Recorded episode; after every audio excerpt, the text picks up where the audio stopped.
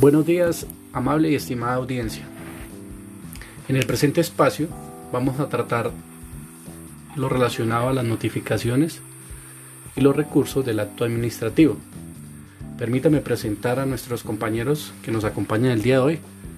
Nuestra compañera Jennifer Torres, nuestro compañero Sergio Borja, nuestra compañera Paola González y quien les habla John Vargas.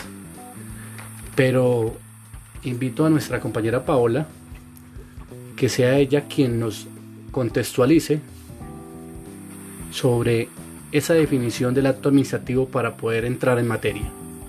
Buenos días, Paola. Hola, John, buenos días. Eh, sí, pues efectivamente tenemos que, en principio, el acto administrativo es toda manifestación unilateral de la voluntad de quienes ejercen funciones administrativas tendientes a la producción de efectos jurídicos. Entonces, básicamente en esto consiste el acto administrativo. Muy bien, Paola, muchas gracias. Eh, bueno, continuamos con nuestro compañero Sergio. Siga, Sergio, por favor. Bien, gracias. Bueno, para las notificaciones tenemos que tener en cuenta que van implícitas al principio de la publicidad tiene dos objetivos específicos. El primero es determinar la fecha de entrada en vigencia de las disposiciones que contiene el respectivo acto. Y la segunda es garantizar la oponibilidad al contenido de los mismos por parte de los ciudadanos legitimados para el efecto. Muy bien, Sergio, gracias. Asimismo, en cuanto a los mecanismos que se utilizan para dar a conocer estos actos a los ciudadanos, tenemos dos. Uno de ellos es la notificación individual, pues a través de esta se pone en conocimiento de los interesados los actos de carácter particular o individual. Un ejemplo de ello podría ser esa notificación, ese acto administrativo que nos notifican de un comparendo de tránsito. Ahí se da esta figura. También tenemos la publicación. Esta se utiliza para dar a conocer los actos administrativos de carácter general.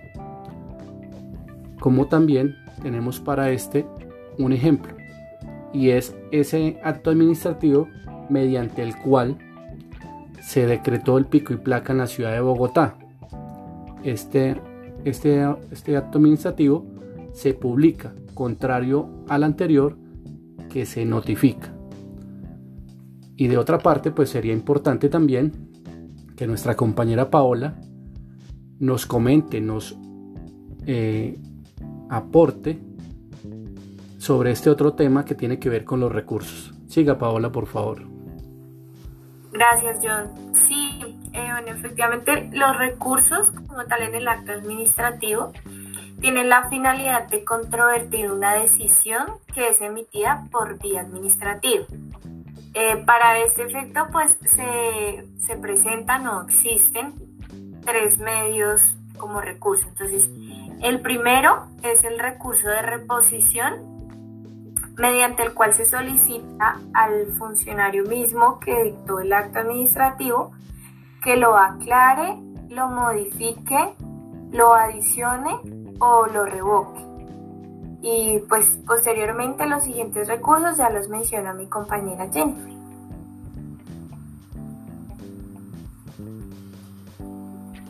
Buenos días, muchas gracias. Eh, bueno, los otros dos recursos son el de apelación.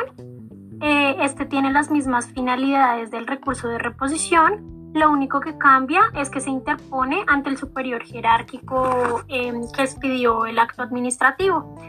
Eh, por otro lado, tenemos el recurso de queja, que es un recurso facultativo y procede cuando se rechace el recurso de apelación. Este se interpone directamente ante el superior del funcionario que dictó el acto para que éste ordene remitir el expediente y decida lo que sea del caso. Muy bien, Jennifer.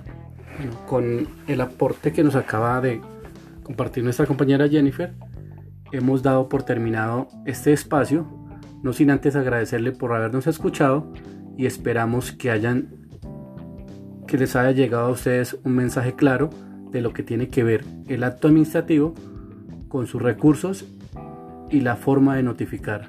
Buen día, hasta luego compañeros. Hasta luego, buen día. Mm-hmm.